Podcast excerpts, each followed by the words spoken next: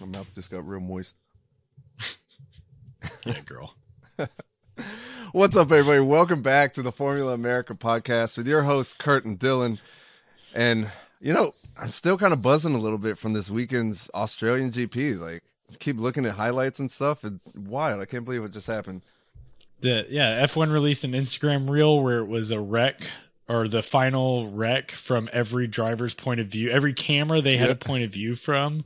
I just sat there and watched on replay from every single point of view what happened.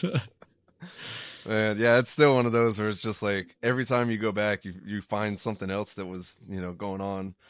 But since then, since then, we have had a few pieces of news on the Formula One world come out. One of which, well, two of which we're going to talk about today. One of those is some potential changes to the uh, sprint weekend format. And the other one that is probably more entertaining to me is the fact that we've got a team boss that's challenging other team bosses to boxing matches to races like this guy is going off the deep end i can't wait i hope i hope it comes true i i i toto wolff and and uh zak brown boxing it's like it'd be like watching muhammad ali and uh paul blart in the boxing ring like he does look like Paul Blart. Imagine seeing him on a Segway going down the paddock.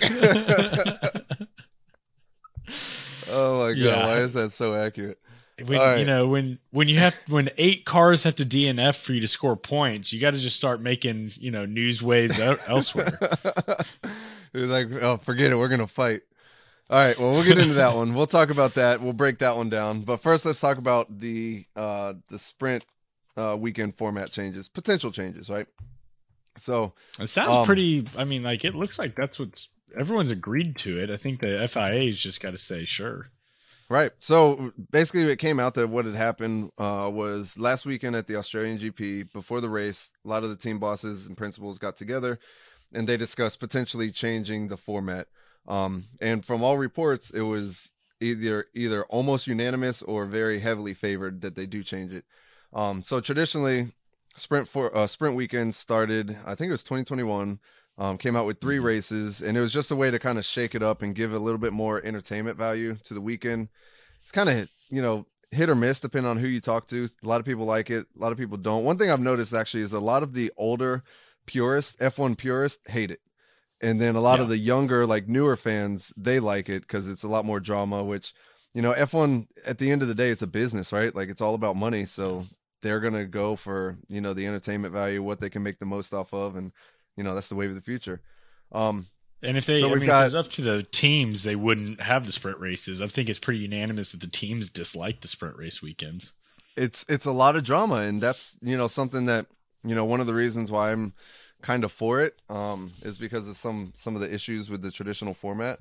Um, but first off, so let's talk about the traditional format of a race weekend. You have full practice one, full practice two on Friday.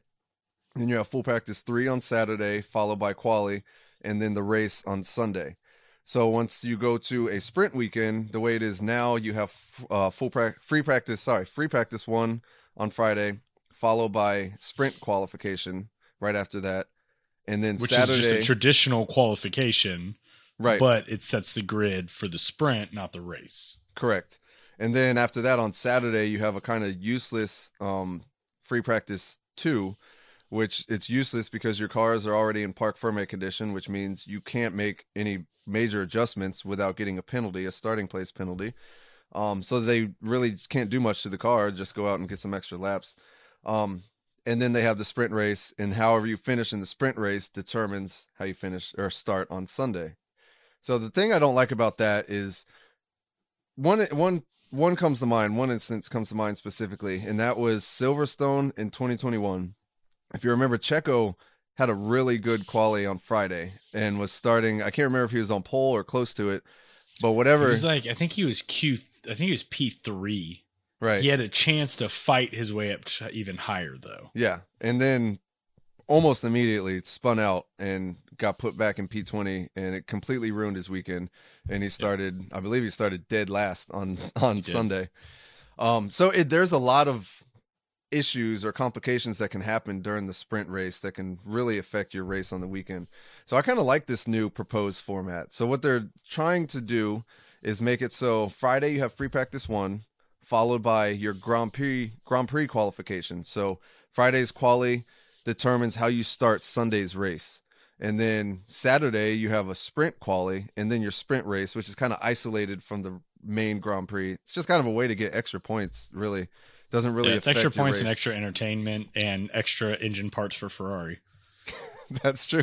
Extra engine parts, extra body panels when the engine catches on fire. More chances for Charles Charles Leclerc and Sergio Perez. Or uh, I'm sorry, uh, yeah. Carlos Sainz to just getting more heartbreak and despair. Yeah, and and it's on. It's not like it's an easy track. Like Baku always has drama. Oh yeah, Baku's super it's, tight. That one section going around where the the castle or whatever. It's always got drama, so you're just up in the ante for the weekend to be insane. Um, I agree with you. I think the traditional, like, it adds in the traditional way of doing the sprint weekend, it adds a lot of drama. The sprint race itself can get very dramatic and affect the entire race weekend. But then I also get how, you know, the idea is if you, you know, you have the fastest car and you do good laps, you're going to start higher up. That's why we do qualification the way we do. You know, Checo dropping back, I think, is probably one of the most extreme versions that's happened. But, um, you know, I I think this is a good change. I think this has the potential to be worthwhile. It helps you to score some extra points. It's great extra entertainment for us, but ultimately it shouldn't affect the Grand Prix race itself. Um, but what will be interesting, I also think, kind of the second order effects of this, there's already a ton of rumors that we're going to get rid of some of the free practices. Right. Right. And now we're doing one free practice and a qualifying, and that's it. Like that's all you get to set your car up. Period. And so if this goes very smoothly and the teams are happy with the car setups, you're only going to like you're pushing the rumors to be more real of getting rid of one of the of the free practices. It's almost um, like a um, test session for Formula One and the FIA to see how that would go. Yeah. And, it, and it's going to make practice a whole lot more entertaining and worthwhile instead of teams going out, running a few laps, coming back in, sitting for a while, going out. Like, if you want to run all three tires, fuel, full fuel loads for race simulation and low fuel loads for quality simulation, they're going to have to do all of that in a single qual or yeah. a single practice session. So, like it's it's gonna up the activity during practice and then two qualifying sessions and two races. Like yep. Also i see like if you have a problem during that test session or that practice session that's going to really affect your weekend because you're going to be stuck in the garage while everybody else is using that limited time to get that data and you're not going to be getting any. So yeah. I could see it. All right. So, even so, even though the team principals have voted on this, it doesn't mean that it's to happen, right? So, I was looking up what needs to take place. So, after this, it has to go through the Sporting Advisory Committee, and they have to have a discussion on it, and what they have to vote on it. And then after that, it's got to go through two more levels. It's still got to be voted on by the F1 Commission. And then finally, it's got to go for ratification by the World Motorsport Council which sounds like the Illuminati of racing, the World Motorsport Council. And so it's got to go through all that. But I guess they're trying to get it pushed through so it actually takes place in Baku, which I mean, we're only 20 some days away. Way too many days away. I know, way too many days. Unless, Unless you're, you're McLaren, Leclerc. then it's not as enough days. I'm thinking Charles Leclerc just needs more time to clear his mind. Oh man. oh, did you see the pictures that came out on from last year? Charles Leclerc got robbed and somebody stole like a million something dollar watch from him. And so no. there's pictures you can find online. I, I haven't been able to verify them, but I've seen them on a couple different resources um, of him. Have you seen his Ferrari that he has? His custom yes. Ferrari? Yeah. Of that car speeding down the streets, apparently chasing these people after chasing after them after they stole his watch. And then I guess apparently the police caught the guys, but just imagine How'd they steal his watch? I don't know. If you remember, like a year and a half ago, Lando got robbed at a soccer game, and they took the Richard Mille off his arm.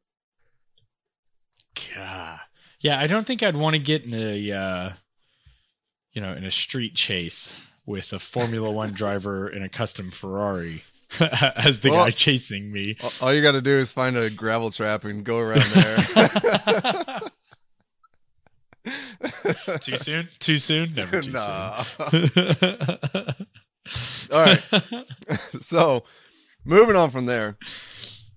More Other importantly, reports, more another- definitely. what, what Kurt has been waiting for. I read this.